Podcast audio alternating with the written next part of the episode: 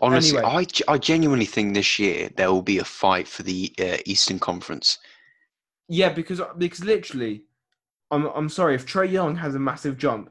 If Trey Young becomes a 30 point scorer, Not even that. season- He had a great season this season. If he continues the same thing that he did then, inclu- and including better assist numbers, and they're and making the playoffs. And, and because he's and because I'm not even kidding. got- I'll put this in the intro.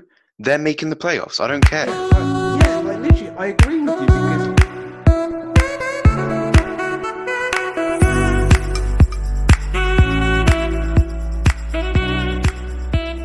Well, well, well. What a hectic week it's been. episode two, baby, we've survived. Episode two. And what an episode it will be. Hopefully. Potentially two hours we might cross, depending on how long we talk, how long we ramble.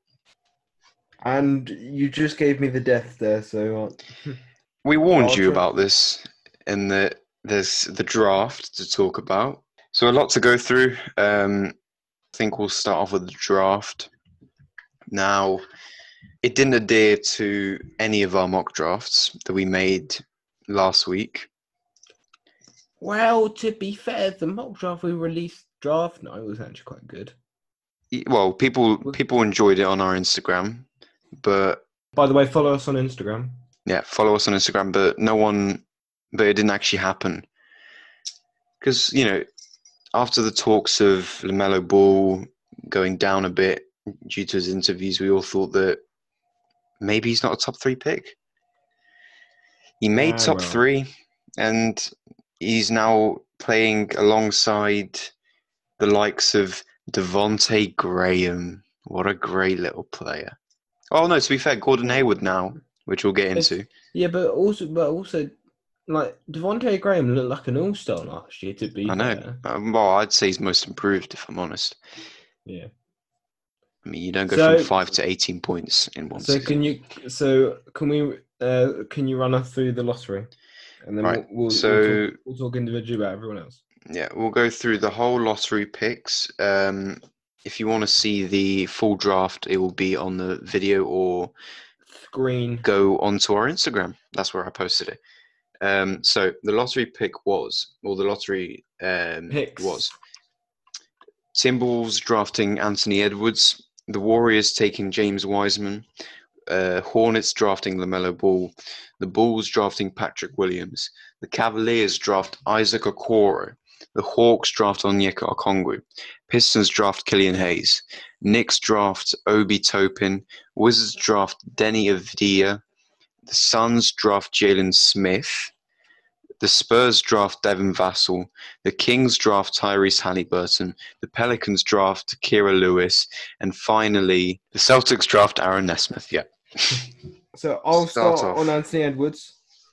yeah. Um, I, I don't know who his agent is or who his PR, Clutch Sports, is- I'd assume at this point. but but um no, but pre-draft, like whoever allowed or hi- in his family allow, allowed for him to to have that interview with uh, ESPN where he he said openly, "I'm not interested in basketball." Yeah, that I am sorry, and the fact is, the family allow, allow that to be published the day of the draft. PR, PR, freaking nightmare, if you're asking me. look at what happens when there isn't a mother to take care of you. Yes. Yeah. That's Yes. a mother's influence, that is. Nah, what do you mean? There's no mother? Oh, oh. did you oh not know? I, Did I you not know his grandmother and his mother died when at your early age? no, I did not know that. No, and then he was brought up by the men in the house, and now No, he's a freestyle rapper off Lil Baby's uh, tunes and and, p- and an prefers NBA NFL, um, American football. and an NBA player who doesn't really want to play but basketball. Yeah, Yeah. but I- um, yeah, go on. my as I- as I told you on pri- privately, I don't I don't care if this is a hot take or not. I don't think he's a top three player in his own class. I'll openly say it. I don't think people on big boards give it Like- put him at top three. Like big board wise, what big my big board was probably Hayes, Onyeka, Wiseman, Lamelo. That's my top four for my draft board. Big board from what I can remember. Well, But anyway, what- what about Anthony Go. Edwards? so Anthony Edwards, I, I just I, I just think that um he is going to demand a lot of ball action. Um I think he is a very dominant physical scorer. I think what what is what I think what is most promising about um Anthony Edwards is his wingspan. Because with, with that type of wingspan, if you're not an all star, if you're not an all defensive player, but by your third or fourth season, you've really misused your your athletic your athletic gifts. Let's just say. So I, I honestly think we may be in a scenario where he is he in a few years will be the uh, Min- Minnesota's best defensive player, and I th- I think he will he will I think eventually I think the Timberwolves offensively will have to make a decision on on who they value more, D'Angelo or Anthony Edwards, because they they will both demand the ball so much.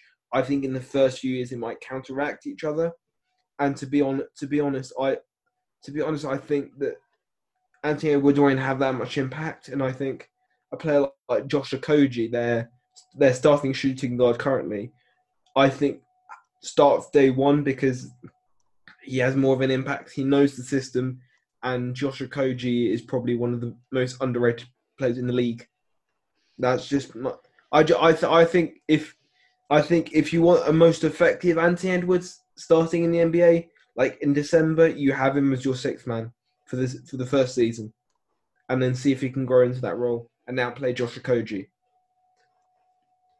But yeah, that's my take on Anthony Edwards. I don't think he's a top three player in this class. I, I, I do I do I do see the defensive potential, and I'm not I'm, I'm not going to deny that he has all star potential just based on his defensive potential. I- just think that his offensive game is a bit overrated because his offensive motor relies on him having the ball, and I don't think Minnesota is the best situation for him at all. I think I think to to be completely honest, there was no perfect situation for Anthony Edwards in that top three. There's no perfect situation. I was almost certain, and it may still happen, but I was I, I felt almost certain that he wouldn't wear a, uh, an- a Minnesota Timberwolves hat. I, I I didn't see how to maximize his full potential, how he could he could be on the um, the Timberwolves. If I'm honest, I I- mean, I think there's him and Josh Okogie are going to be fighting like crazy for a spot because Josh, although his offense is isn't the best, his defensive his defense and Josh shown by Okogie- this season, Josh Is Okogie is one of the best defensive shoot, shooting guards in the league. one hundred I would, percent. I would, I would argue that he's up there with Jaylen Brown, and that, and if you're up there with Jaylen Brown and knowing the level that Jaylen Brown is, because because you know you, you know my personal take on Jaylen Brown. I think Jaylen Yeah. Brown is probably one of the most. Although you wanted him to go, you wanted him to get No, traded, I, I, which I was didn't. wa- I, I didn't want him to get traded. I th- I thought that if the early rumors of Boston wanting to move up into that top three were true, that they would have to give up a real asset. They couldn't give up Gordon Hayward because he was a free agent unless it was a sign and trade. which That was off the ta- that was off the table. But anyway, he ended up going there anyway, eventually. But um, w- then do you drop? Th- then do you draft Kemba Walker? But what do you get back in return? You, you Yeah. get to, you get to, like Terry I don't- Rozier I- back. You get Terry probably. Rozier back. Terry Rozier back. So, in my opinion, if you were going to break into that top three, you were either giving J- you you had to give Jaylen Brown away to the Timberwolves or the Charlotte Hornets to make that deal work, and you don't do that trade because my man Jaylen Brown is a top five defensive player in the league. He's up he's up there with Kawhi. I I I, th- I, th- I think he's all NBA defensive def- defensive potential. To be honest, I Yeah. I, th- I I think next season he will be the best. He will be one of the best defensive guards in the league. Anyway, Um, and and Josh Okogie is on the cusp of that. So I think that that competition is going to be too fierce. And if I were if I were Ryan Saunders, day one, I start with Josh Okogie and I start with a more solidified prospect. Because to be honest, there's too much risk in Anthony Edwards. Anthony Edwards doesn't have a proven three point shot. He relies on drives, he relies on isolation. And, he, and if you want that Anthony Edwards to be effective, you have to take the ball out of DeAndre's hands, which effectively t- takes the touches away from um, Karl-Anthony Towns because that takes away the Karl-Anthony Towns DeAndre pick and roll, which which was actually working towards the end of the season before the lockdown. Yeah. Um, I, th- Personally- I, think my, I think my final thoughts is that it doesn't work. I don't see how it does work. Now, personally, I think that unless somehow Anthony Edwards develops some playmaking into his uh, game that he hasn't shown in college, then I don't see how, how that could possibly work.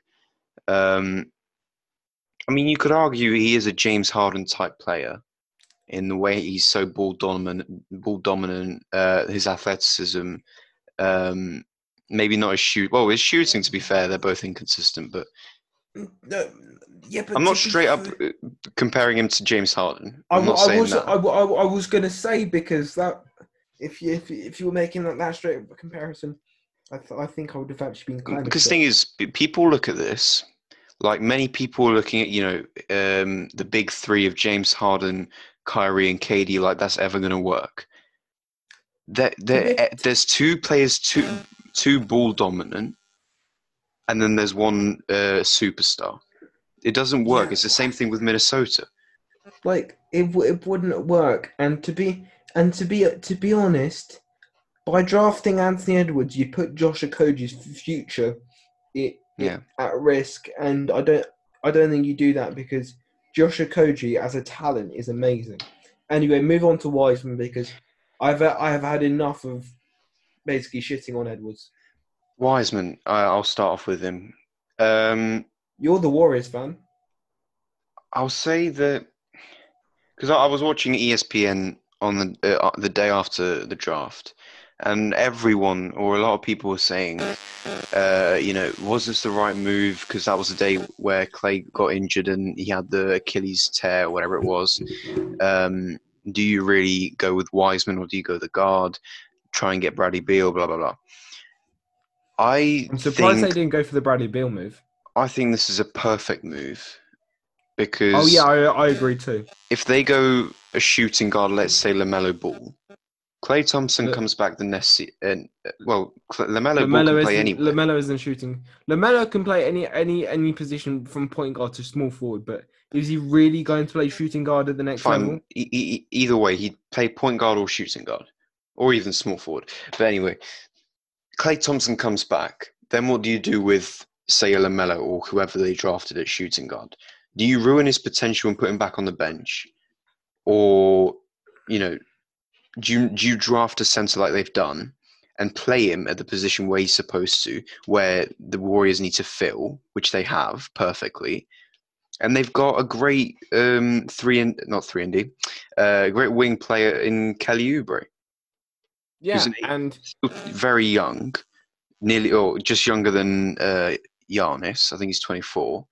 Um, 18 point scorer. He's got the potential to be a 20 point scorer. Um, great athleticism, decent shot, uh, decent three point shot. I think he was a perfect fit. I mean, yeah, I I I'll just say that the more I look back on this draft, I think I think if if you're thinking about the perfect player for the Warriors and the way they play, you have to look at Patrick Williams, man. Pat, like um, I know he wasn't on the Warriors' radar, but Patrick Williams and his play style is exactly what you want. Like a six nine power forward with with just the most amazing wingspan who can do everything, who can play a bit of point. Like he's basically I know he didn't play a lot in at Florida because he just came off the bench and he was this, and he was the sixth man of the year in his own conference. But um, but I, I just think that Patrick Williams. We'll, we'll get on to him when, when uh, for Chicago. But I think Patrick Williams is a guy who he won't be a star, and I don't think he will. Although, to be fair, Patrick Williams is the youngest player in this class.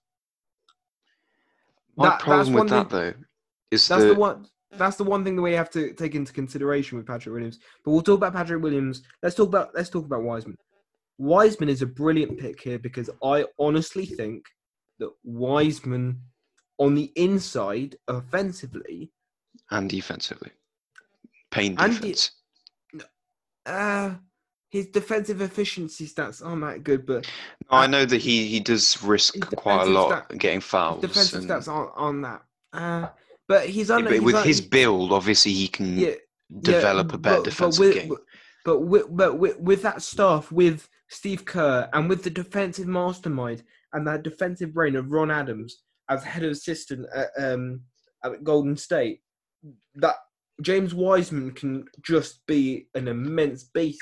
I think he can develop into a defensive, into a defense, into a defensive like all star. But I, I just think that why, I think, I think drafting Wiseman shows two shows two points. I think it shows that the Warriors are slowly transitioning out of small ball. Yeah. They and I think what, drafting Wiseman, they go back to the conventional center. They go back to a rim running center who who cannot spread the floor past 15 feet because James Wiseman doesn't have a good jumper. I'm sorry, Yeah. he doesn't. Um, and to be fair, his workouts didn't look that impressive for the for, for in terms. Warriors said they were impressed with him. but I, I think they were impressed from the inside, and I th- I think they see I think I think Ron Adams as a defensive genius will see will see how he can get the best defense out of Wiseman, and I think and I think Wiseman will be an all star at some point. But I think Wiseman, I think more than let's say like a Lamelo who can like a Lamelo, like a Killian Hayes, and potentially a Nobi Topin. We'll, we'll talk about them later, but um, I definitely think that James Wiseman is a player that can have a massive impact um, in the future. I think he's he is the future of um, that team. I think, especially with being in the pick and roll with probably the greatest shooter in the world, will allow him because what because what they'll what what teams will do is that that they will that they they will double they'll end up double teaming Curry and it'll create open it'll create open pick and rolls like an open alley oops for, for, for James Wiseman and Can I he's just only going to interrupt you there? and he's only going to profit he's only going to profit Can I just so- interrupt you there? Does that then cause a problem to Draymond's game? Because a lot of the time, the pick and roll went through J- Draymond, Draymond and Steph. And I know Ste- Draymond's three has declined massively. And because they do the pick and, uh, what's the word? pick and pops Pick and pops. Well, Yeah, pick and Yeah, I'll pops. go with pick and pops. Uh, I, I, I- I- because I think what people ignore is that what was really successful for the Warriors and won them championships was the Klay to Steph screens. Like Yeah. it was when Klay, Klay screened for Klay, Klay screened for Steph, and Draymond screened for Steph, and then Yeah. Steph was in the corner. Three. yeah, so, so that worked. But with, with that, without Klay screens, you can still amplify the Draymond, um, Steph pick and pops. But at, at, at this point, like it only benefits Wiseman's game because first of all, Wiseman is a rim running center. He he is not. We've all established that he's not a good fifth. If you take him out of the 15 feet, he's a dead man and, and can't shoot. He's a bit like DeAndre Rudy Jordan. He's a bit like Rudy Gobert, DeAndre Jordan in that manner. Like if you if you like, but in the paint, he's a beast. He's super athletic. He is super long. And if and if he muscles out a bit, which I think he will do because it's the NBA, everyone does muscle out in the end. I think he's going to have an extremely bright future. Yeah. And and no one can ask for a better pick and roll partner than Steph freaking Curry because every, everyone is going to colla- is is going to double double Steph and they're going to collapse onto James Wiseman and then everything is going to do is is, is going to go in his favor in the pick and roll. And I know that I'm going to move slightly to the Warriors and uh, the organization in general. I know that Steph has always technically been a role model to kids in general and to the NBA fandom. But I think now that Klay's gone, KD's gone, Draymond's still going to be that team leader. But I think Steph's going to be the one that encourages people like Wiseman, you know, telling him what to do, along with Draymond. I think his leadership is going to start to brighten up a bit more. I, I, I honestly think that Wiseman is in the best hands possible Yeah. because he he he he his front court partner is a three-time defensive player of the year or two times I can't remember how many times Draymond has won it and his pick and roll partner is the greatest shooter alive The man and he is in the hands of not only Steve Kerr the one of the greatest offensive coaches we've ever seen but he's also in the hands of Ron Adams and as Stephen A said Ron Adams goes way under the radar. He he is the reason why the Warriors um defense is so good. He is the reason why KD was that defensive anchor when KD was in KD's last season. And he's the reason why Draymond uh, and his switches are so effective. So basically James Wiseman is in James Wiseman is in the best situation possible for James Wiseman to succeed and what and and what excites me is that Golden State are finally, and I'm not criticizing small ball, but they're being evolutionary in the way that they see a future with Wiseman, and they're going to cater to that because they they see the transition from Curry to Wiseman, and I like that. I really like that a lot. I really like that front office. I I like I like everything they've been doing, and One thing I'm going to quickly say I, th- I really that- like the Kelly Oubre trade that um sign, so, so, signing they did. Well, One thing I was going to well, quickly say before we move on to Lamelo, uh, with the whole small ball, I want I didn't want small ball for the Warriors purely because of the Lakers' threat and because of how uh, well def- uh, how really good defensively they are.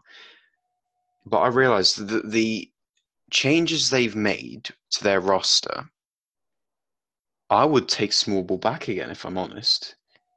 They're a paint paint defensive team now. They've let go of Avery Bradley. Yeah, the Lakers. Yeah, but no, but I th- I th- I think if you try and go small ball, that limits Wiseman's. No, yeah, one hundred percent. No, no, I don't think now they will go small ball because it's not possible. But um, I'm just saying, looking at the Lakers roster now and the threat they do, they If- possess a you- defensive threat. If you didn't draft. Wiseman, I, I I would have said go small ball. Anyway, let's go. Let's go Yeah. on to Lamelo. Ah, as I said in the beginning, I didn't believe he was going to be going top three. I thought that because of his interviews, he wouldn't be in the top three. Probably be top five, potentially even to the Chicago. But Jordan wanted the money. I think Jordan Jordan wanted the fame, Jordan, and he took took Melo Ball. Jordan wanted the star attraction. I know, and and you could argue that because I've, I've reiterated reiterated this to you and on the podcast that he is a money maker. I think Lamelo Ball. Now, I, I haven't seen the uh, statistics completely for for the Pelicans whether it worked with Zion because I can't find any. But if if if he is really the star attraction that we all say he is, then I think this is a win for, for Charlotte. If I'm honest, I'll, I'll tell. I'll tell you what. Char- Char- Charlotte are going to have loads of televised games next year. Yeah. And the Charlotte, only Charlotte problem have guaran- are, ga- are, are guaranteed to have TV money now. they are going to get some cashola. Their revenue stream is going up. Their worth is going up. Jordan will finally be praised for something as a And GM. Jordan- A- As a ma- owner, sorry. and, and, and Jordan will end up selling the team next season. I bet. I bet you. Uh, No, no, I no. Look, He's got so much money that I don't even think he, no, need, no, no. he needs he- to sell it. yeah, but the fact is, he's lost so much money in the investment. So I know, I know this is my little NBA conspiracy, but what if he's drafted Lamelo to get to get the value up to ha- to have a decent rookie season, and then basically, a, a, like one of the Russian oligarchs who has always been interested in buying the Charlotte Hornets, just c- comes along, put, puts puts puts three th- puts one billion down, buys the club. That's Yeah, I- but the, the team's worth right now 1.5. Well, how is it? It's not really going to skyrocket to like two billion in one season, is it? Though. Yeah, mm, we'll, we'll, we'll see. Anyway, that's my little that's my little NBA conspiracy because I I still think that Jordan wants to sell the team. He he's been he's wanted he's wanted to sell the team for three years, Matt. I know. I mean, I thought he sold it last year, if I'm honest. And he nearly sold it last year, but he backed out last minute. Yeah, but So directing our attention to Lamelo Ball. okay, Um, I don't like the I fit. have- I don't like the fit here. I'll, I'll just say it, I don't like the fit. right. Okay. I was going to say I like it. The only problem I have is that there's too many guards at this point. I get rid of Terry Rozier and his massive waste of a contract. Just keep Devonte Graham, and I think you'll be perfectly fine. And get a center. That that's the big thing, and they need to get rid of Cody Zeller's contract as well.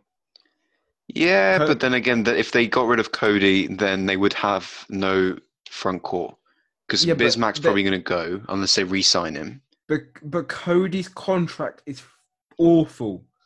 For his Like- talent. Yeah, but it's not terrible. It's, it's not, not on the level of Nicolas it's- Batum. No, to be to be fair, they're in the pro. Basically, basically, but Jordan is is in negotiations with uh, Batum to pay off his contract. To pay Yeah, off the or 20, to waive him. to wait to so to basically waive the twenty four million that he's owed. for- for Twenty-seven. this season. To be fair, Nicolas Batum this year will make more money than about ten, about 10, 10 All Stars. It's it's nothing compared to Evan Turner, and I, I don't even want to get into him. But No. um, with Lamelo Ball, if if if his potential is as high as we all say it is, and what it, uh, what he showed in Australia and in the last few months of high school, I think that he could really show something to the Hornets. Because thing is, let's let's not forget, they finished Mhm. ninth Mm. with a dreadful team last year. No, no, I, I still think they're going to do well. Look, I, I think, I think Devonte Graham's an all-star. I will sing my praises about Devonte Graham, like It's because just that man, consistent with it. that man, that man deserves respect, especially go, going undrafted and doing what he's done, and his and his backstory as well, and making it through the G League and stuff to the point where he's an all-star. Some like real NBA 2K my career type type storyline with Devonte Graham, Yeah. but still. Um, but but but any but but but what I will say is that um, there is there I I have this pessimism when when it comes to Melo Lamelo Ball because at the end of the day, it's it's tough on defense. You know, it's it's tough on the shot.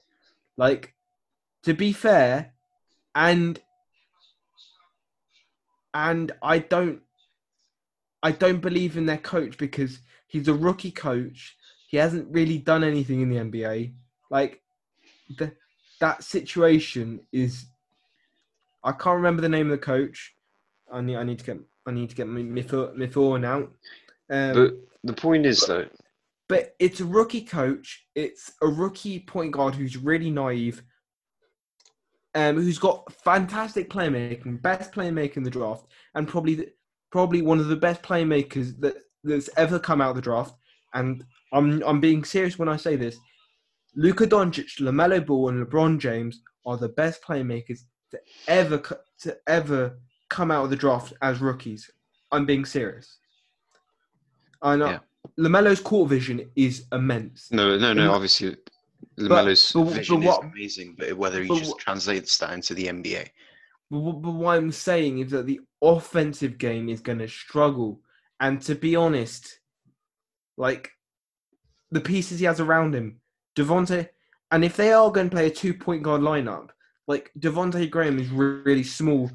Devonte Graham is really small for, for No, but this this guard. season he's been playing a lot of shooting guard. no, but yeah, but he was the main ball handler. Like, Yeah, I know. But I, at the at the end of the day, at the end at the end of the day, regard, regardless of what happens, Devonte Graham will get less minutes and get and get less plays, which is which is unfair on him. I, th- I think. No, I think what they'll do, if I may interrupt you, with Devonte Graham is that they'll utilize him more of a as a spot up shooter, catch and shoot. Although that's not really his game, I think that's what they might try and turn him into because that's what Lamelo's going to tr- like. Lamelo's going to be the one feeding the ball to everyone. Devonte Graham needs to be ready for the catch and shoot shot, whether it's on the wing, top, corner. I think that's what they'll utilize with his game now. to be fair, sh- uh, on catch and shoots, I don't think he did that. No, that's what that's what I'm saying. I think that was his weak point. That he couldn't Um, shoot off the dribble. Yeah. Um, but listen, at the end of the day, he makes money for the team. He's a great, ama- amazing playmaker coming out the draft, as you said. I th- I Whether think- he I utilizes it to the best of his ability and to the best of the team's ability, because that's the most important thing. Whether they Yeah. can finally make the playoffs to Charlotte Hornets is the key. And guess who the coach is? A fir- a, a second year rookie coach called James Borrego. I didn't even know his name. Like, and to be fair, he's done well. Like what he did with Charlotte last year was well. But to be fair, you're telling me that that you're going to have Lamelo Ball, the player that needs the most coaching, the most coach intervention, and you're going to have a guy like James I'm not. I'm not saying James Borrego is bad coach, but I'm sorry, but Listen, I, need- I, I think you needed an established coach. You need you needed someone who can sit Lamelo down and said, "Well, you're gonna have to you're gonna have to give a toss on defense. You're gonna have to you to use the physical attributes that you have. You're you're six eight. You're six eight six nine. You could you have you have a decent wingspan. If you put if you put some muscle on and you and you put effort in on defense, you could even you should be good on defense. But the fact is, what he lacks on defense is he doesn't know how to defend because he doesn't switch on on defense. He's Yeah, brain dead and he doesn't have the effort to move around the court on defense. He barely switches on pick and rolls. He gets blown by in pick and roll. His defensive is going to really hurt. And the fact is, Devonte Graham is an awful defender. That backcourt is bad. No, the backcourt defensively is bad, I know. But let me just point out who is the owner of the Charlotte Hornets? One of the best defensive players ever. I wouldn't The say best, defensive offensive player ever. Best offensive player ever, defensive player ever. I, I would argue. He doesn't win 10. two defensive players of the years and a defensive player and MVP in one season for no reason. But he's the owner and he's as involved with the Charlotte Hornets on court, off court, as Mark Cuban is with, Mar- with the Maver- Mavericks. That yeah, that that is a positive, and I think that influence might help the team. But I, but I, I And let's not forget the coach. uh, They made they made the ninth seed in the East. But I, I, to be fair, Lamelo need, needs mentoring, and I'm glad know. Jordan's. I'm glad Jordan's there. But you're telling me that, and Jordan's not going to be there at every practice, at every coaching session. Like it is going to be James Borrego with Lamelo, Yeah. and you and you're telling me that a second year coach who had shaky bit, who had shaky bits controlling the tempers of a Miles Bridges, of a Malik Monk, and their outbursts during last year's season. And you're going to tell me that he's going to control control a Levar Ball and he's going to control a Lamelo Ball on the sidelines.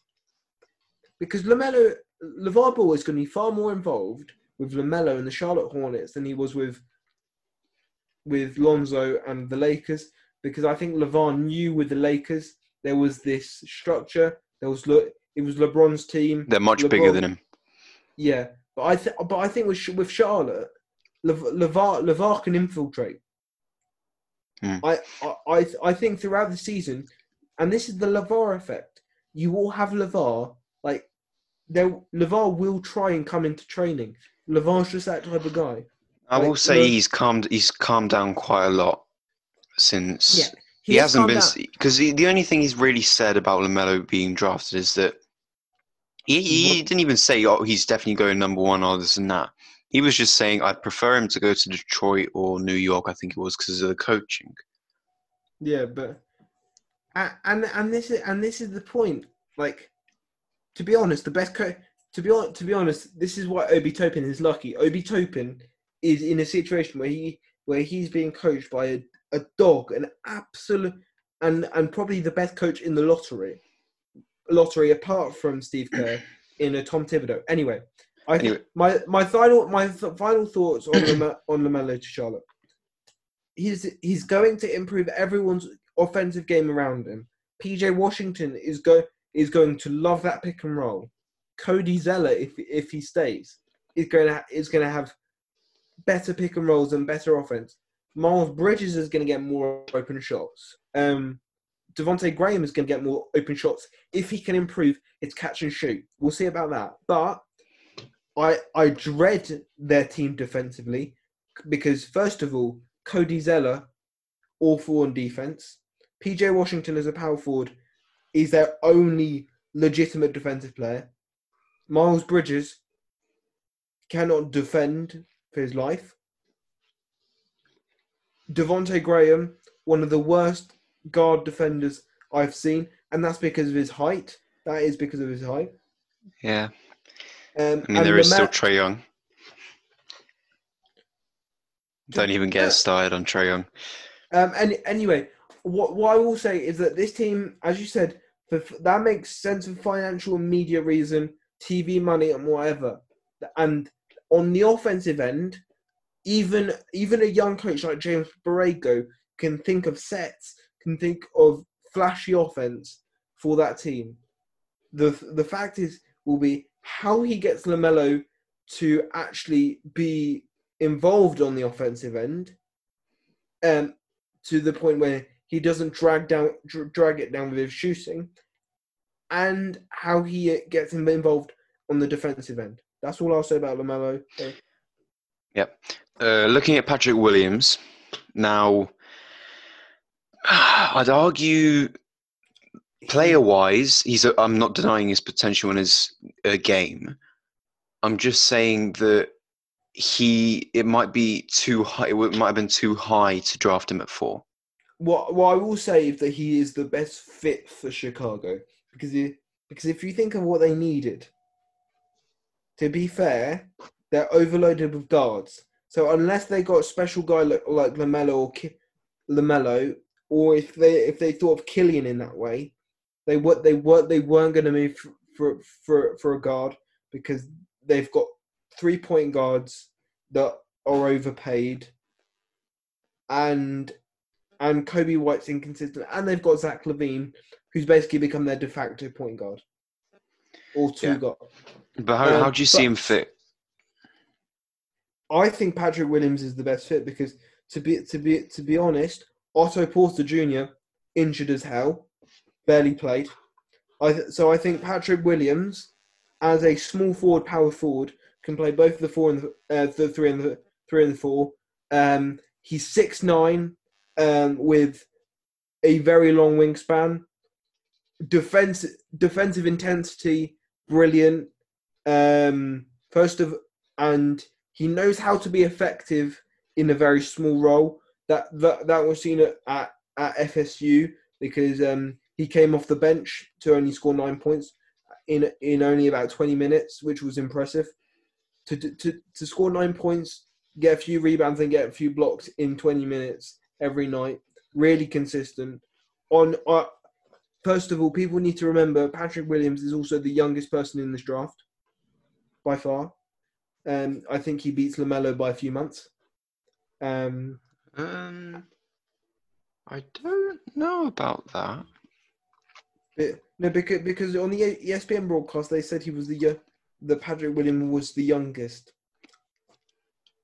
Let me just check that. Um, Lamelo's um, no, he's just he's just he's just older than Lamelo But by a few days. to be to be to be fair, that then what then what Jay Will said on on ESPN on draft night was wrong. And a- anyway, so he's he's probably the young one of the youngest players in this draft. Has got so much potential. Um, he he's proven he can be effective in small minutes, long wingspan. He and to be fair, he could for a small forward, power forward. He's a really good rebounder, really good defensive intensity. Has shown that he can shoot the three. Has shown it. Um, he has shown he's really athletic. He's shown he can roll to the rim. He can dunk. And the fact is, in some games for Florida, he played center. So he's played he's he's played small forward to center, like, and he's got the skills to play all three positions, like, and he's one of the youngest in the draft. So, ba- I'm not saying he's going to be an all star. I don't I don't think that we haven't seen that much out of him because, to be fair, he he played half the season at Florida University before lockdown, and he was only playing 20 minutes a game as a sixth man, and he won sixth man of the year. That he has a very limited role compared to others in this draft. I I just think that for what he's shown in spurts of, of the fact that he can play the small forward, power forward, and at times he can play very much small ball at the centre position. I just think, and considering his age, I honestly think, and where, and to be fair, they they needed a forward who can go in there and replace Otto Porter Jr. and at times can can play a bit of power forward. Like uh, I think I th- I think he, he he was. If you look on paper, he ticks every box for for, for Chicago. I was going to and ask now, you. and now whether that's too early or not, that's not my problem. If you're telling me just about is this a good selection? Yes, it is. I was going to ask you. Do you think he's the most NBA ready player? You could argue. Oh, you could you could de- definitely make that argument. You could definitely make that argument because to be fair, he look he only first of all, and what's most impressive about him is that he only turned 19 in August. So basically, you're telling me that as an 18 year old, he was showing that he can play all three positions. He can shoot, he can defend, and he can rebound at the age of 18 on limited minutes and doing it effectively, shooting like yes, probably probably one of the most NBA ready players. And to be fair, because of his age, he might grow into something more because he has shown he's an all round player. I'd argue. I think that he'd probably be a key piece to an NBA championship team. Yeah. Like if if if the Warriors even drafted him, like he, he's a piece that can help on all ends of the floor get to a championship. Yeah, and and, and to be fair, what that type of player coming out of college, you only expect to, to be in their third or fourth years, as you saw with um um was uh, was that guy out, out of um in Phoenix um that shoots the three really well. Not Cameron Johnson, the other guy. Uh, uh, Mik- uh, M- Mikael Bridges. Mikal Bridges, that's it. Yeah, yeah. Yeah, he he ba- basically Mikal Bridges is basically a older version of what Patrick Williams is now, and this is what excites me.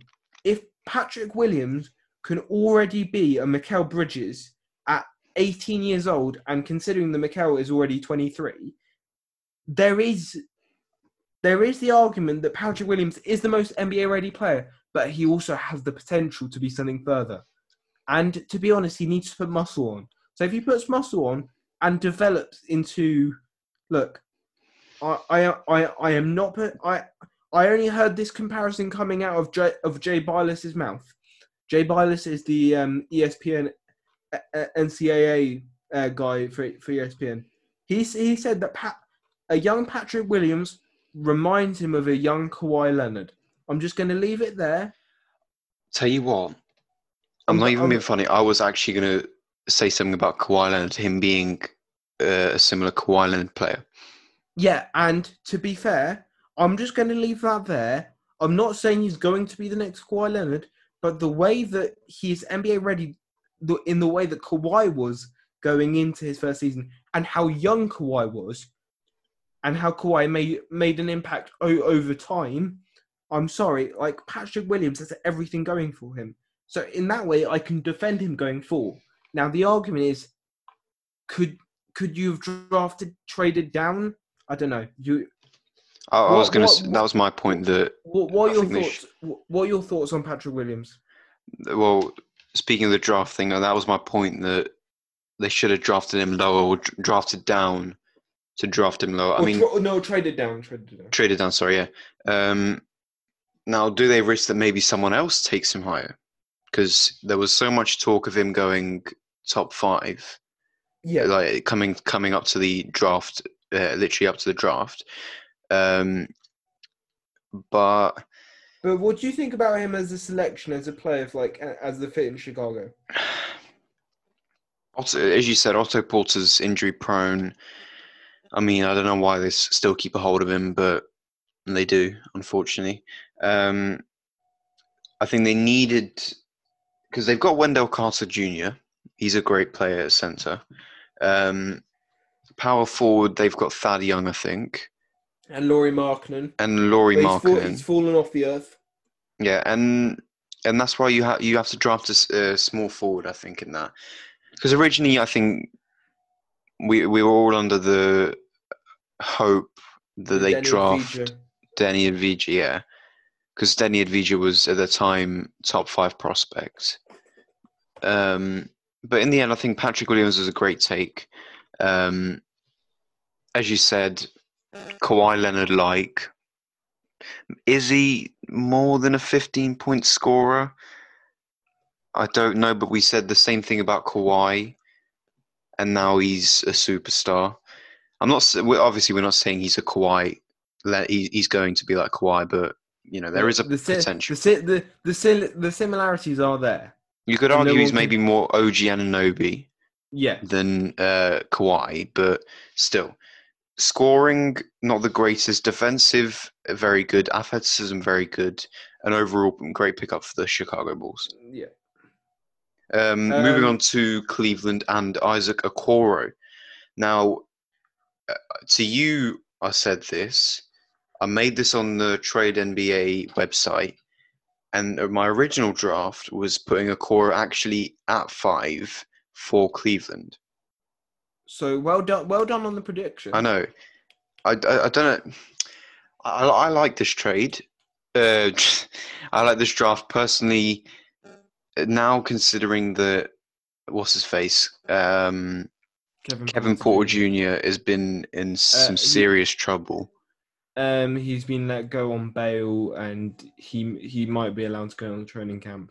It's just I, I question: Does this maybe affect his game mentally? Yeah. To be fair, to be fair, if you were if you were arrested in that on that I mean, allegation, to be on, fair, that Chris alle- Stapps. On that allegation, like, and to be fair, innocent till proven guilty. Again, again, that he his lawyers are arguing it was racial profiling. Yeah, I mean, you could argue. I mean, it, it may not really happen mentally because Chris Stapps had a similar off season and he came back the beast that he was. Maybe Yeah, not to- athle- to- I, I I would argue that the allegation against Chris Stapps was so bad, was so severe because Yeah, but he still came back the same as uh, he was before he got But- injured. because because the fact is with the, I don't want to I don't want I don't want to go on about Kevin Porter, but the fact is about Kevin Porter Jr. is that there there is this question about yeah look yes he owned the he owned the thing that he got arrested for, but but was the police overreactive in arresting him for it? That's the question. I mean, to be fair, though, there was two incidents because there was there was a car crash where after the, when they searched him, there was a, a firearm in his possession, and then there was I think the sexual assault incident that came a- a few uh, a few days later. So there's a lot going on in his mind, obviously. But maybe camp takes it, his mind off it. Basketball takes his mind off it. But anyway, we're not here to talk about Kevin. We're talking about Isaac Okoro. Absolutely amazing defensive perimeter uh, perimeter defender. I I I I th- I th- I th- I personally think that this is not an overreaction. I think that if if if in the right system and under the right coach like John Beilein, who's a def- who if you look at his time at Michigan, and he's already improved Darius Garland defensively. He's already improved Collin Sexton defensively. Even he's even done a job on Kevin Porter Jr. Like Yeah. But and I think I th- I think that I'm not I'm not overreacting to this, but there is a chance Okoro in his first season is one of the best defensive players in the East. I will say though um, that I don't think he will be starting. I think that I will be Kevin Porter Jr. if his head is in the right state Oh yeah, and his game Ke- is still in the right state. because Kevin, I'm not. Final thing I'll say on Kevin Porter, Kevin, Kevin Porter Jr. Kevin Porter Jr. was looking like an all star at the end of. From workouts that he had with Carmelo, I think he looked to improve his three point Yeah. shot and his mid range game. But what, but what I'll say about Koro is that um, he has no playmaking, or his playmaking is non-existent, and his shooting is just the the for, the form is bad. The form is really bad.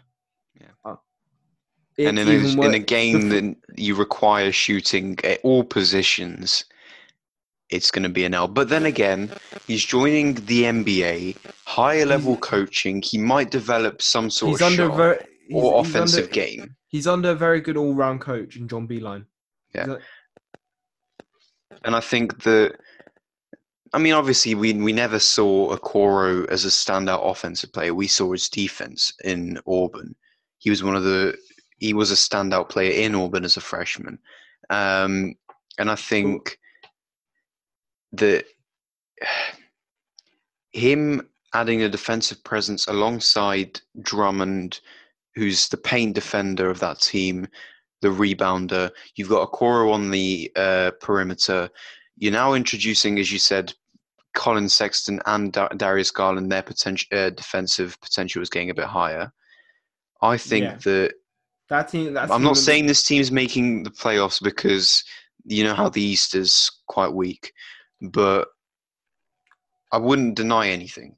no. I do. to I wouldn't to- deny a possibility. No, but to, to be to be fair, for Cleveland to make the all to make um to to make the playoffs, uh, it all relies on Collin Sexton and how Yeah. good Collin Sexton is. I reckon he could to- be a 20 point scorer this year. like twenty five point scorer because Yeah, De'Aaron Fox, just like De'Aaron Yes. Fox. Um. Anyway, um, my my my my my quick points on Okoro is that he will be such a good such a good. Def- I, I'm going to stick to my hot take. I think I think from day one and and starting from the bench, he may be one of the def- best defensive players in the in the East. Yeah. Swiftly moving on um, to your to my favorite favorite player. in the draft. I was just yeah, going to my- say, Onyeka. Oh my god. I, I, I love this guy. I love his intensity. I lo- be, be, best block best blocker in the draft, best best rebounder in the draft, best defensive best defensive big man in the draft. The way that he switches is beautiful. Like Pick and roll game. his pick and roll game, and this is why like the Trae Young, Danilo, Danilo Gallinari as a point forward.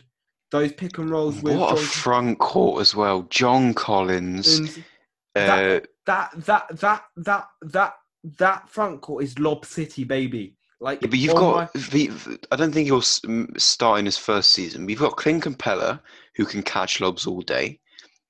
On the bench, you've got Onyeka catching lobs, and Like- with the pick and roll.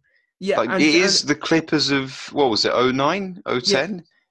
uh, 09 Or to if- 012. Oh, Or yeah. 12. But um, I on I honestly think Onyeka will be. I, I honestly think on defense, Onyeka has Rudy Gobert level defensive potential. Yeah, I mean, say- as a centre, or he plays at the centre position, he is a bit undersized. but I don't think that stops him. He ha- the hops Yeah. he has, that that boy, I, I just love the intensity and the passion that he brings. And to be fair, that pick and roll with Trae Young, my God, Honestly, I, you I genuinely you- think that they can. I mean, I'm saying this with every team at this point, but no, I- no, the they now got. Oh, wait, they've got They've Danilo Gallinari.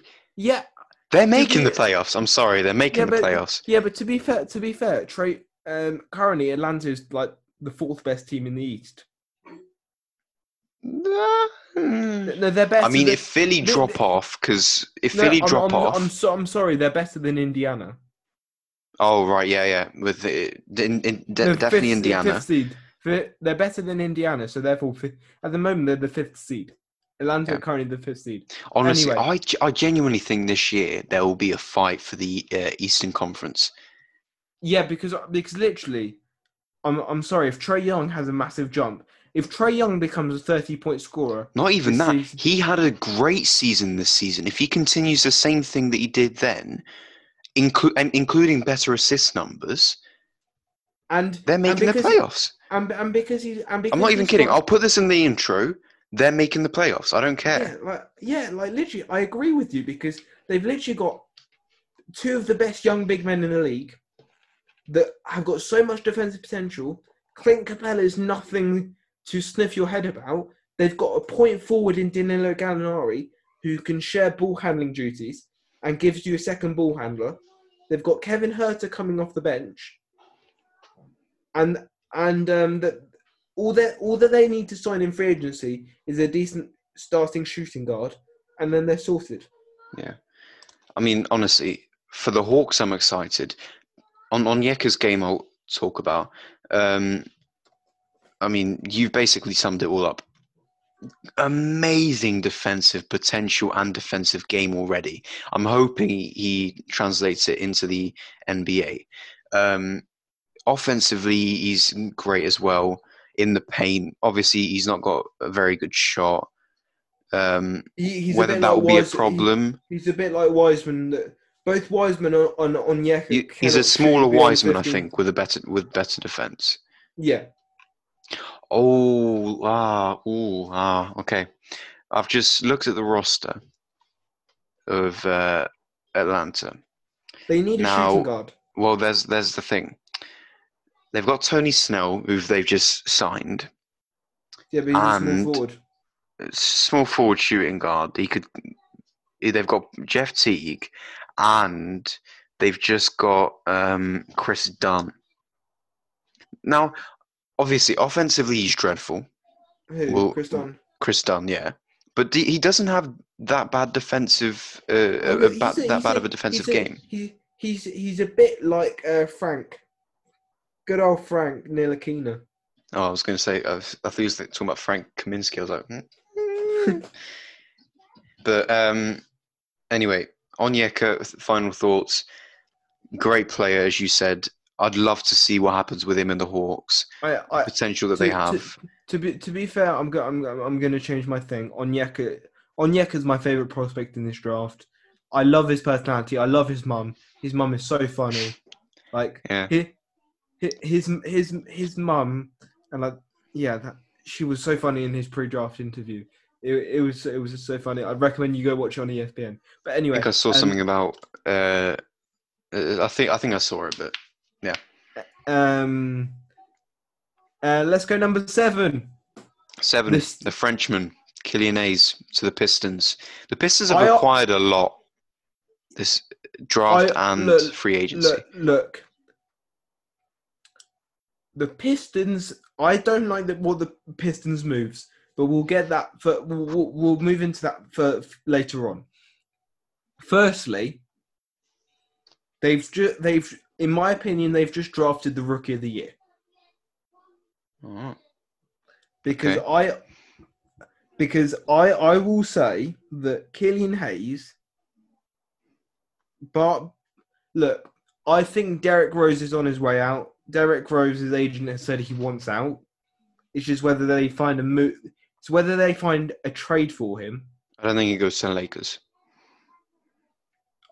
I've even I, I I've even heard talks about him going to Houston in a three-team trade. Like, Hmm. but but anyway, Killian Hay Killian Hayes at the start of the season will be the starting point guard for the for the Detroit Pistons. I have no doubt in my mind. Um, Yeah. and he will carry them offensively. Um, he is also, and what people don't realize is that he's he's also been drafted to a team with his best friend in Sekou Doumbouya, who went last year. hmm Because if you if you don't know on Instagram, Sekou and um, Sekou and Killian are a bit like us. So they're like tied Yeah. tied to- um, but so so I think I think having his like best friend is a massive help.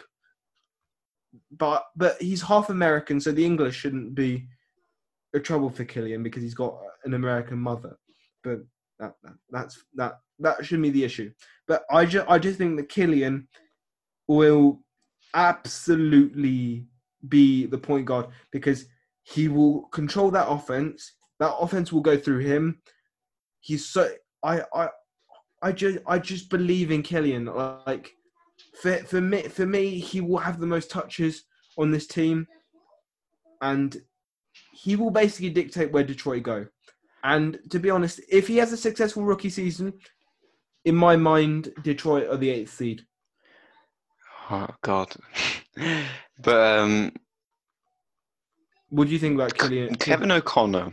Kevin O'Connor compared him to the likes of James Harden. I don't get that comparison. No, I, I was gonna say, do you agree with that? But I I look. I bel I believe that Killian. I believe that Killian will be a fantastic shooter. I Hmm. I believe I don't believe he'll be the best shooter in this draft. I will tell you who I think is the best shooter in the draft when we come to him um, la- later on. But um, I I still I think that he he has a brilliant mix. Like I believe that Killian could be the best isolation player in this draft because if you look at his isolation play in both Germany and France, like no one would like no one had more isolations than him in Europe and been more successful than him. His his step back shot, which is the main reason why Kevin compared him to James Harden, is quite good. Uh, but his vi- his vision is quite good. But what Killian really re- and this is ironic, Killian really reminds me of a young Der- Derrick Rose. The way I could actually see that. To be fair, the uh, a Chicago the Chicago Derrick Rose, Killian really reminds me of that because Killian loves loves to um, draw out his defender and then drive. He doesn't have the best bounce, which I th- I th- I think well, it is due to his. hi- Uh, oh, actually, no, he's six five. So I I and and he's not and he's not the best in contact, but he loves to, he loves to get to I, and but he has good three throw shooting. So I think I think with Killian it's all about these factors. But I th- I think I think with Killian is he's a general. He really reminds me of Chris Paul in that way, the way that he organizes his offense. And I think just for that fact alone, he'll be rookie of the year. moving on to number eight, we have the Knicks. Now, all these years they've drafted the uh, wrong players. They've not been able to get the number one pick. But now at seven or eight, they've drafted Obi Toppin, the New Yorker himself. To be on, to, to be honest, I, I completely disagree with um, Stephen A. I think what they've done here is they've drafted the best player available. Well, well, well, well, well. Um, Stephen A. I think his main point was that They, they he wanted. Tyrese Halliburton. They needed a guard. Let's be honest. But let's remember that at this point in the, in the draft, um, you're not gonna get you're not gonna get an all star level player. And to be and to be fair, the fact that Obi Toppin, a top five player, is available at eight, you you go for it. Like, but uh, I have my I mean, he was concerns about. to go top three, so I, I, I, I, I have my concerns about Obi Toppin. First of all, I don't really think that he's going to be a reliable three point shooter at the NBA level, although he did shoot well in college. Uh, but that was on very limited attempts, and to be honest, he, he he wasn't. He had to be in the set positions to shoot. Like he he couldn't create his own three point shot. Um, and yeah, so that that concerns me. But Obi Toppin by far is the most, apart from Onyeka, is the most physically gifted player in this draft class. Yeah. The the man has the most bounce in the draft class. Um, he can, the way that he can just glide, and in that way, to be honest, he reminds me of Zion. or Blake. I think a bit more. I, I, I still I still see the comparisons with Zion because because the way that the way that Obi can make his way to the rim in a few steps and just dominate and just barge his way through is is impressive. Now now the fact is o, Obi Toppin, he's actually a decent mid range scorer. So the fact is if he's stopped by a bigger center, he can just pull up. I'm not worried about that. I'm worried about his three point shooting, and I'm worried about his awful defense. And his height and wingspan and He, sh- he the should be position better. he plays, he should be better. He should be better. I think, but I think, and to be honest, there's too many forwards for the Knicks. They're gonna have to get rid of Julius Randle at this point because if Obi Toppin doesn't start, I don't really understand why you've why why you've not drafted him. I I honestly think what you do is you you stick it out with Obi Toppin and the, and Mitchell Robinson as your power forward center, and then as your small forward. I I don't really know what you do. You you put Kevin you put Kevin Knox, I guess, if he's still even RJ. Barrett is still a Yeah, but yeah, but RJ. To be fair, they've got no actual shooting guard. So RJ plays shooting guard. He's not a Yeah. good shooting guard. And then they and then Frank will play point guard until the until they sort their point guard problem out. Yeah. So so their so their lineup is effectively Frank point guard, shooting guard um, RJ Barrett, small forward Kevin Knox, power forward Obi Toppin, um, and center Mitchell Robinson. To be fair, I like that lineup. But whether Julius Tom- Randle. Julius Randle will have to be traded away for a point guard in a sign and trade. Yeah. Like, like What point guard though? Uh, John Wall's available.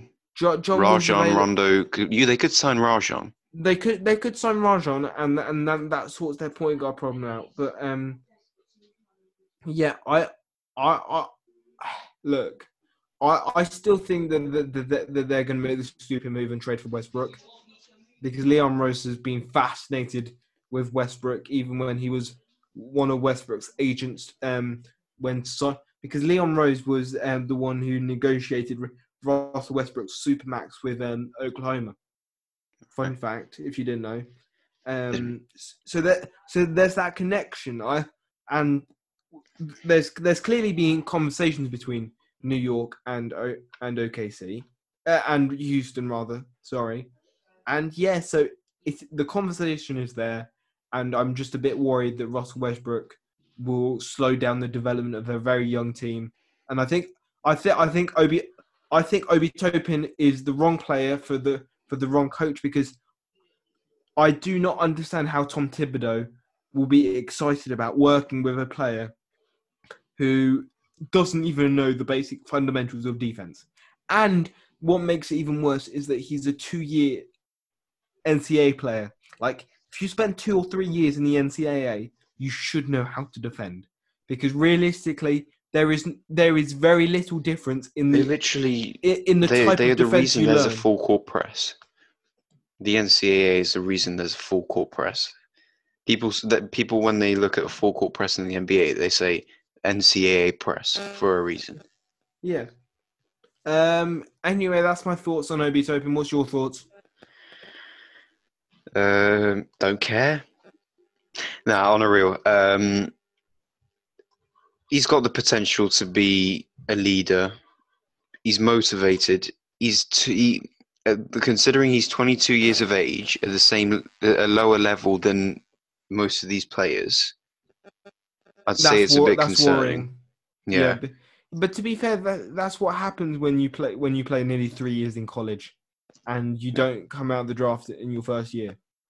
And and you, I don't re- I don't really want to talk about Obi Toppin because that's the New York Knicks situation, and anyone who's a New York Knicks fan is just look. I understand why you I, I understand why you draft him because I th- I honestly think with on his offensive talent base alone, he probably is the best the best available player, and that's no knock on Deni, and that's no knock on Kira, um, Kira and Halliburton who dropped a bit, but um, Obi Toppin was the best player available, and he had to be taken here.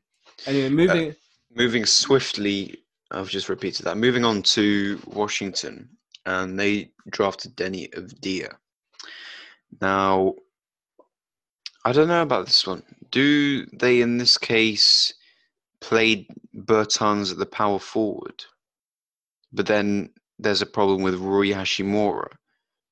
Or does Deni play on the bench and then you don't maybe don't utilize his potential as much? Because now let me just recap you on the roster. They've not only re-signed um, what's his face, uh, Bertans. They've got Avdija. They got Robin Lopez, Shabazz Napier, although we, they already had him, um, and Raul Neto. That's a Can I lot.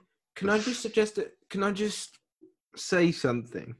Like, first of all, if if you're if you if you are if you are Washington, you do not hurt the development of Rui Hachimura because what Rui Hachimura in one season and a bit or one season he's done in Washington, and and that boy Thomas Bryant, Thomas Bryant and Rishi and Rui Hashimura are the future of that team. Thomas Bryant is a bit like Christian Wood. He came out he came out of he came out of his shell a bit and he looks honestly like one of the, one of the better centers in the East. Hmm. To me to me Ru- Rui Hachimura is an all-star in waiting because the the just the, the defensive potential of the guy. You know, defensively, yeah. Off, offen- offensively, he still has to work on.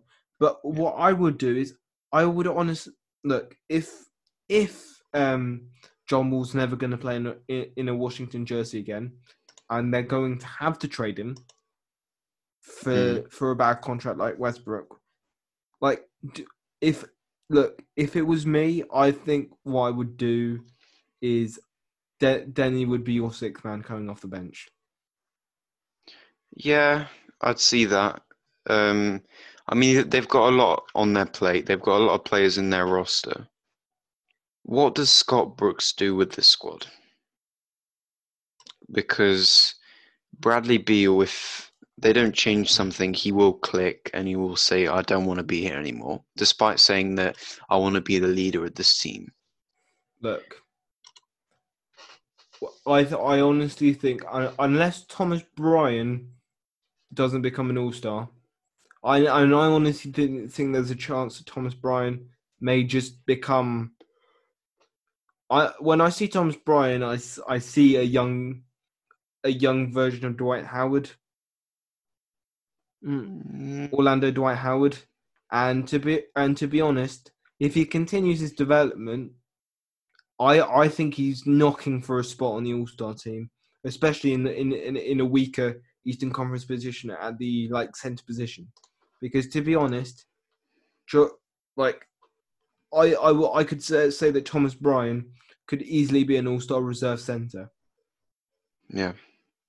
Um, and if and if he develops, then that then that gives you two two that gives you two all stars in Bradley Beal and Thomas Bryant, and then depending on how Hachimura develops on the offensive end, like like to be honest, Deni Deni isn't going to be an all star because Deni, I I think, has too many limitations. Again, I think he's one of the players that you add mm. to a championship uh, roster. Mm. Yeah, yeah, exactly. And mm. I think r- I think it. I think the only positives that they have that Washington have is that they have they have a top three three point shooter in the league in Bertans. They have Bradley Beal. They managed to keep Bradley Beal, and they have they have a future All Star in Thomas Bryant. Yeah. I think that's the only positives. And then you need to trade John Wall immediately. Yeah, no, I I think you'll decrease morale. Although I will just comment on John Wall in that I'm surprised he wants out of Washington because he said he's going to be this new beast when he comes out, come comes back from injury. You know, talking Yeah. this and that.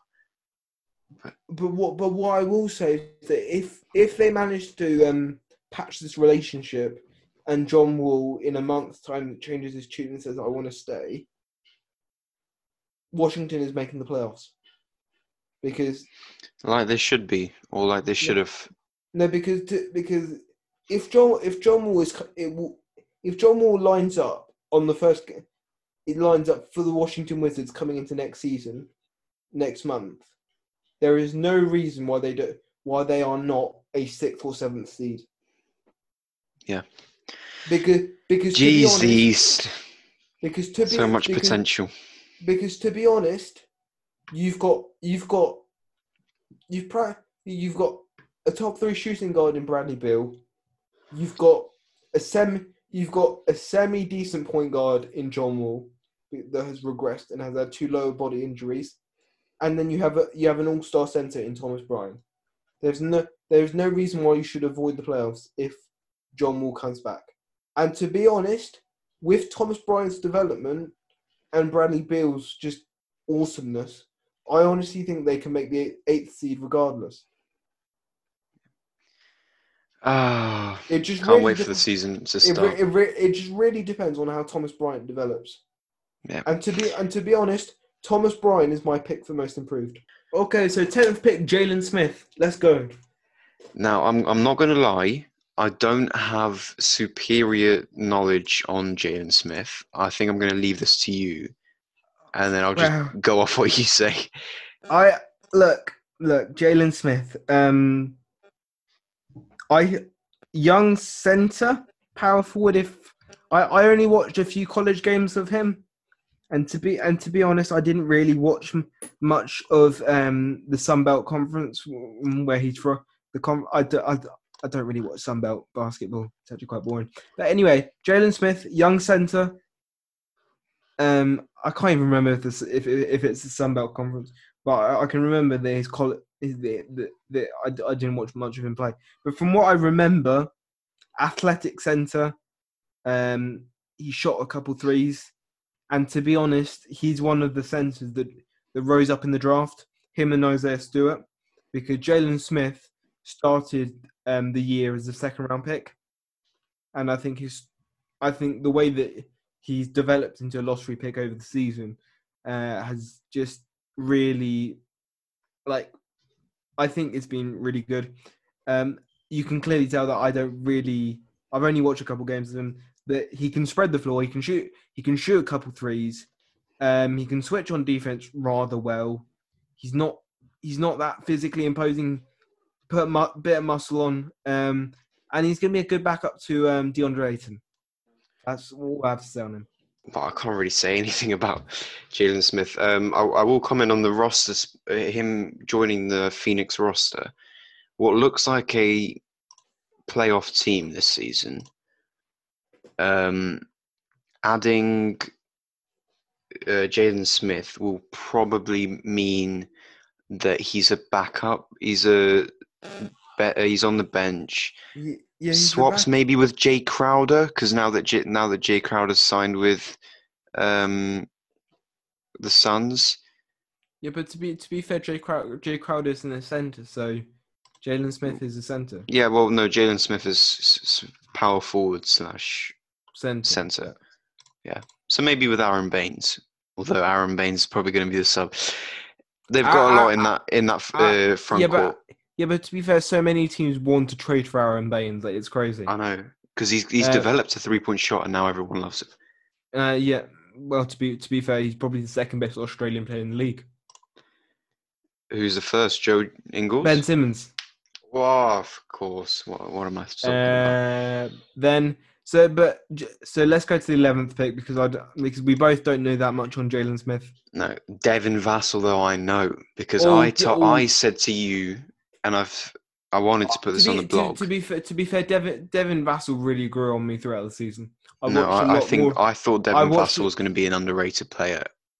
we had him at six. I had him at no, I don't think I had him at three. I had him very. I had him top five though. No. Uh, earlier, You, you know, you had him at Cleveland at one point. But I can remember. overall, let's just analyze him. Defensive unit, three and D.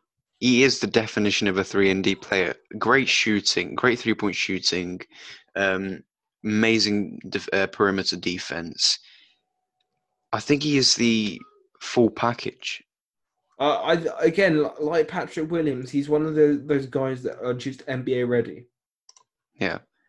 Um, And what else can you say I- about him? and I, I and I honestly think the way that he can stretch the floor, I think he's very much a Popovich player. Now, I will say there is the case that I, well, was it right for the Spurs to draft a guard? They have Yeah, Derrick they- White, Lonnie Walker, Devin Vassell, Dejounte Murray, Patty Mills, Tre Jones, um, Bryn Forbes, Marco Belinelli. I mean, Yeah, but to be to be fair, mate, all those guards are really good players. I know that's the thing. That, that, that- Dejounte that's- Murray's uh, popping off for the last few De, seasons. Dejounte Murray might be an all star. Derrick White is uh, is is, brilliant. is brilliant. Marco Belinelli still has something to his game. Yeah, but a part of me says that they're gonna they're gonna try and play Devin Vassell at small forward, off the bench. Yeah, I mean, I think he has the height for it, height Yeah, and yeah. wingspan for it. He he definitely has the height for it. Um, but it, but if if I'm if I if I'm um San Antonio, my starting lineup is um William call it um point guard DeJounte. Uh, Lonnie Walker shooting guard, What a player! um small forward small forward Hugo Demar, um. Uh, every everyone's favorite dude who hasn't even retired and should retire, Lamarcus Aldridge. Yeah. Can I just ask you, who Uh, does he remind you of, uh, Devin Vassell? Um, he re- uh, he uh, he he reminds me of Robert Covington. All right, okay. Yeah, but the Robert the Philadelphia Robert Covington, Not the- Philadelphia, yeah, yeah. Not, the not one that's the- declined ever since not- leaving Philadelphia.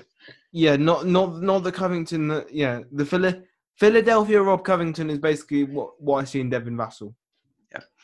Um, overall, I think he's Bri- Well, brilliant him- selection. him and Tyrell Terry are the biggest sleepers of this draft, in my opinion.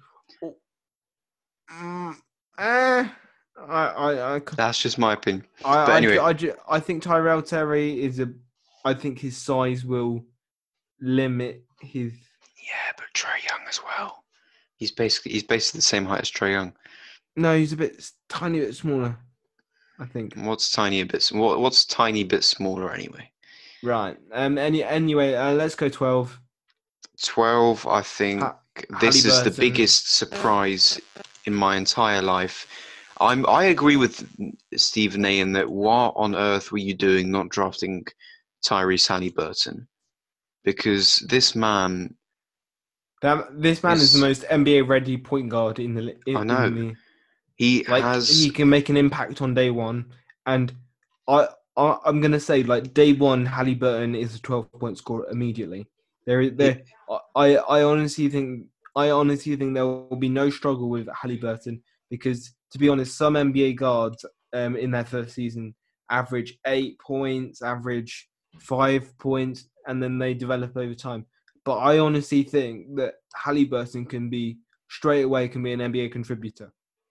Great playmaker. He's got the potential to be a great defensive player with his size and wingspan. I don't. I don't think he's an all star. I don't think he's an all star. No, I no. Again, and this is a theme with this draft is that there's a lot of players that are more NBA ready and you know can contribute to a championship team rather than being all stars. Yeah, and I think Tyrese is one of those. Again, one of those players. And and to be and to be fair, what what what, what is really interesting is the is the dynamic in Sacramento. They've they've clearly got rid of Bogdan to make Buddy Hield happier. But Penny Buddy Hield still wants to leave. So we might be in a scenario well, where, where Bogdan's still not gone. He's not going to Milwaukee, so yeah, but um, he but but Bogdan is in a situation where any offer he gets from any team, Sacramento can um max can max. So basically, if if let's say Indiana, for example, a team that has been interested in Bogdan, offer him a contract, like Sacramento can match any offer, and then yeah. basically he can basically but but it lo- it's looking like uh, Sacramento uh, just want to move on from Bogdan because of the relationship with I don't uh, with, personally like with, him with Luke Walton. I think Bogdan is a solid. To be fair, I I've already told you that under Dave Joerger, like no, under Dave Joerger, I mean, I don't know why on earth you would hire Luke Walton. Yeah, but who, under what, Dave Joerger, what under, in their minds what, what what did they go through? What process did they go through to think Luke Walton was the perfect fit for, fit for them? And, and the Lakers were the worst they could possibly be during his reign. And to be fair, Dave Joerger nearly got them to the playoffs. I know. If it, was, not for if it wasn't for one it, more game, and it was Minnesota it who won won their last game, I think. Yeah, and if they would have been making the playoffs.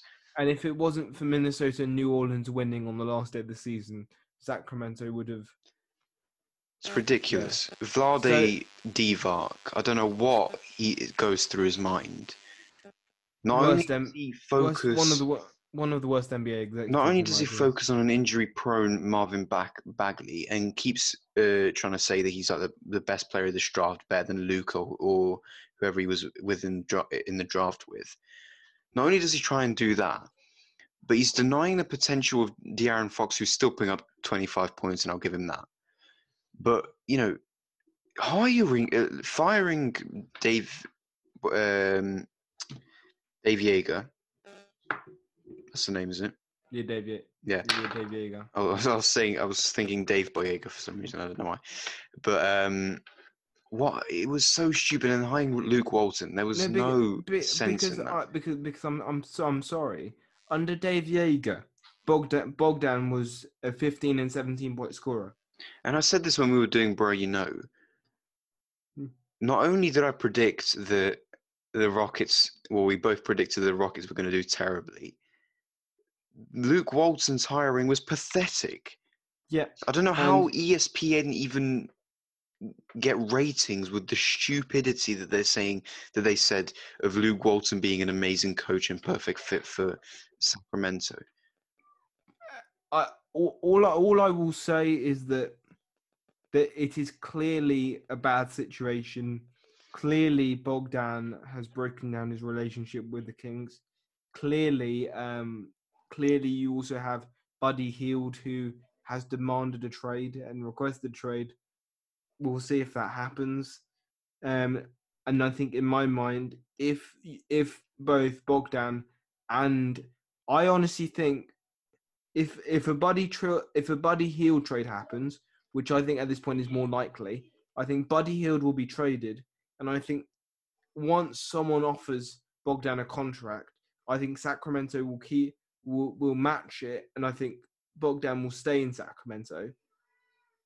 I think I think that's what's mo- most likely to happen, and what I think will happen is is you will have um De'Aaron Fox who I will talk about De'Aaron Fox in a minute because his contract absolutely fascinates me.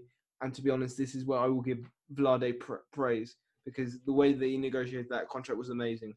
But um, but I think I think what what they will do is I think you'll see a lot of Halliburton playing shooting guard. Yeah, or because because of um, Tyrese's height, do they play him at point guard due to the whole tall point guard uh, phase that we're in, and play De'Aaron at shooting guard? Yeah, but De'Aaron doesn't have a three point doesn't have an established three point shot.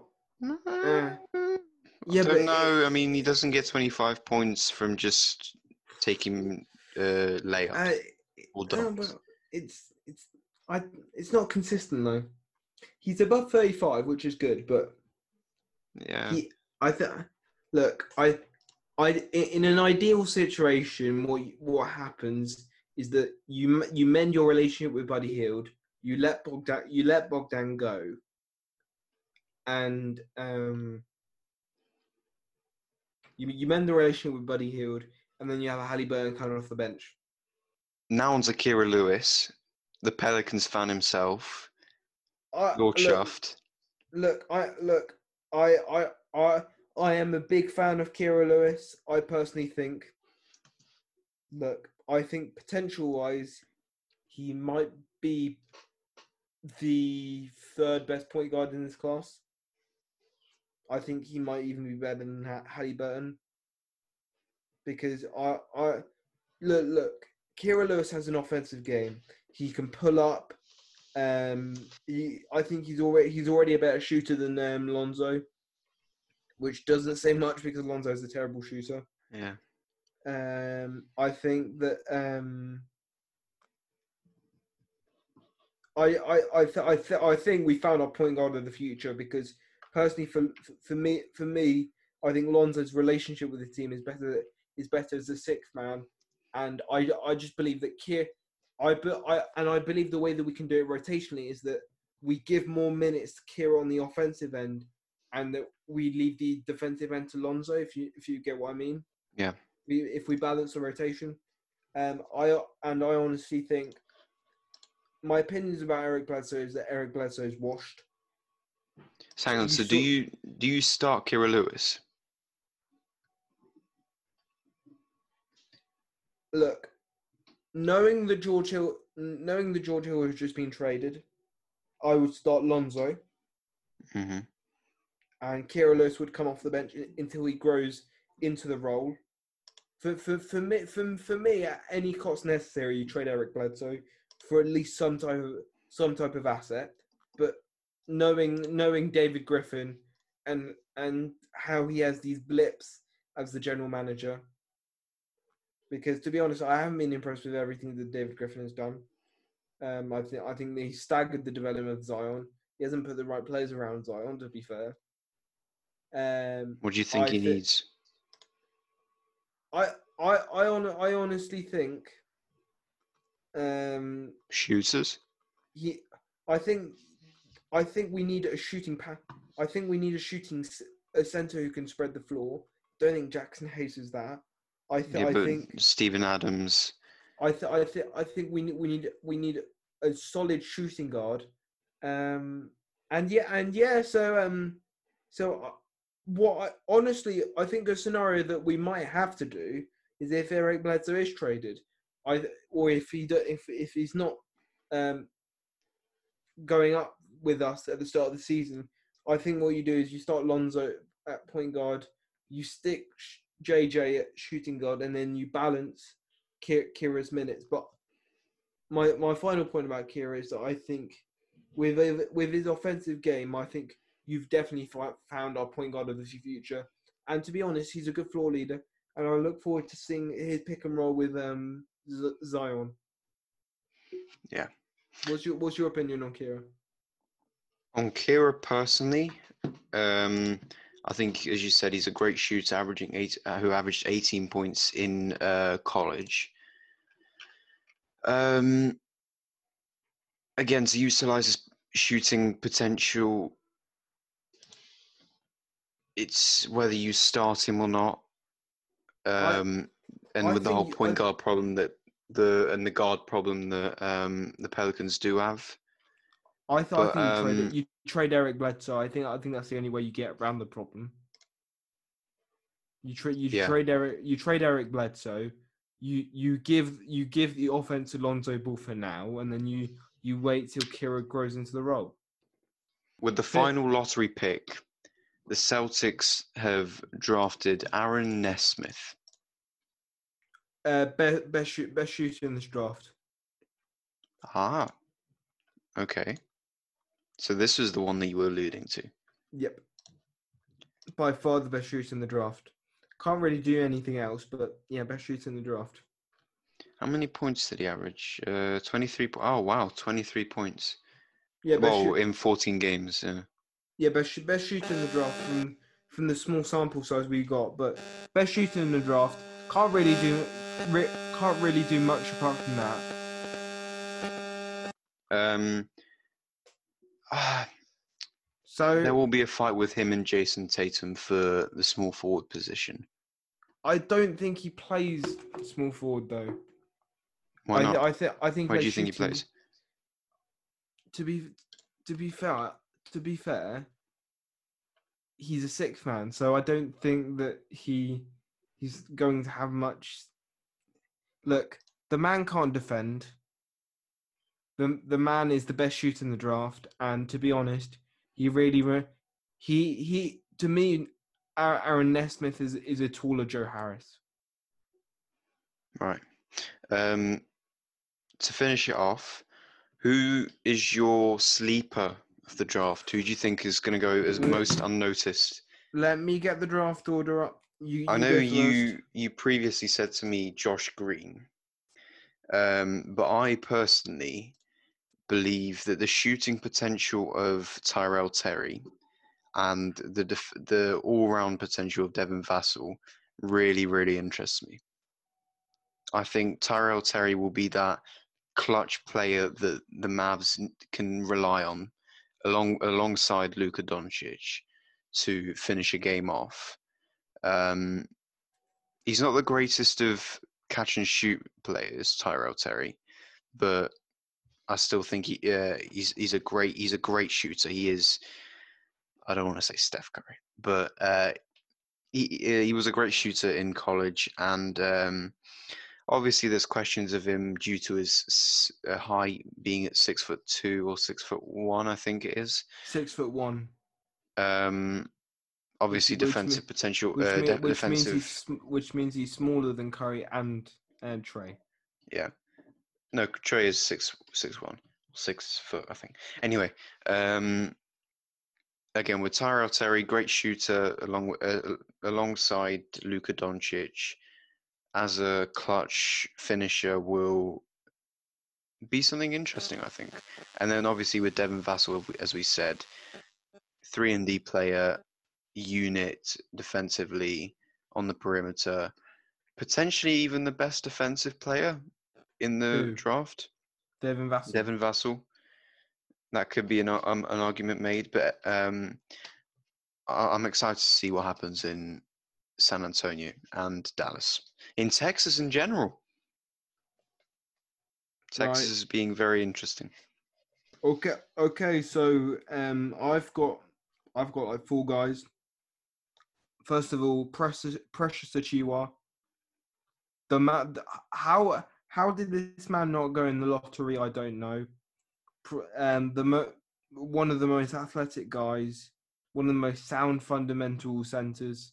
I honestly think he will probably be he will probably be um starting power forward Yeah, now that point now that Jae Crowder's gone, at, at some point in Miami. I think he would.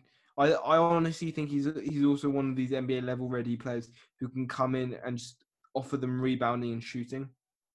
Um, as you said, Josh Green. I also I when I when I look at Josh Green and the and what he produced at Arizona, I see, I see a lot of Devin Booker. I'm not gonna lie. interesting. And to be honest, it's I'm not the only one to make that comparison. I'm not the only one. No, and Um, again, the Mavericks, they want. I I'm not going to say a- they won the trade, uh, the the draft, but Tyrell get- Terry and Josh Green. like to be fair, if the, if Josh Green and Tyrell Terry comes out, they like I'm sorry, Josh Green has all star potential in my opinion. Hmm.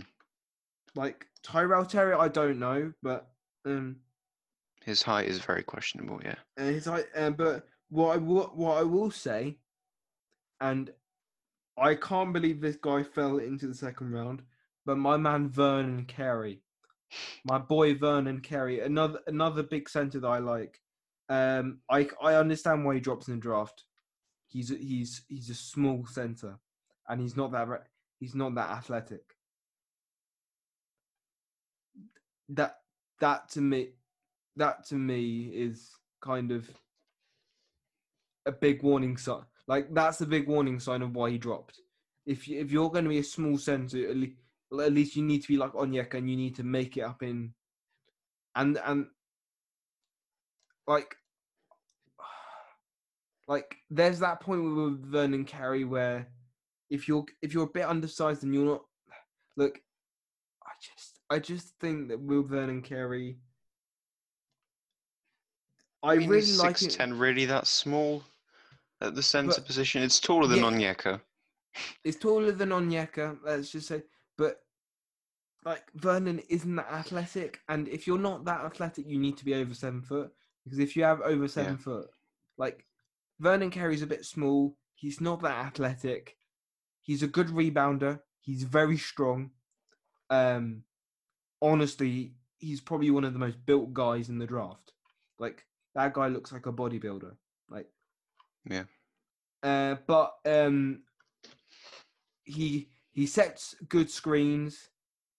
Um, I th- I honestly think he he will be a good big man. I don't think I think he'll be a solid contributor. And the one thing that he does well is he switches and he blocks. So that's just my shout. That's my shout out for sleeper. So my main sleepers are Precious because Precious is probably an athletic beast. Really reminds me of Bam Adebayo actually, uh, and he's going to be playing with Bam Adebayo. I think Miami have got a steal in that one. As you said, I think Dallas, Dallas have got themselves a potential All Star in Josh Green. That's just brilliant drafting by by Mark Cuban and, and his team.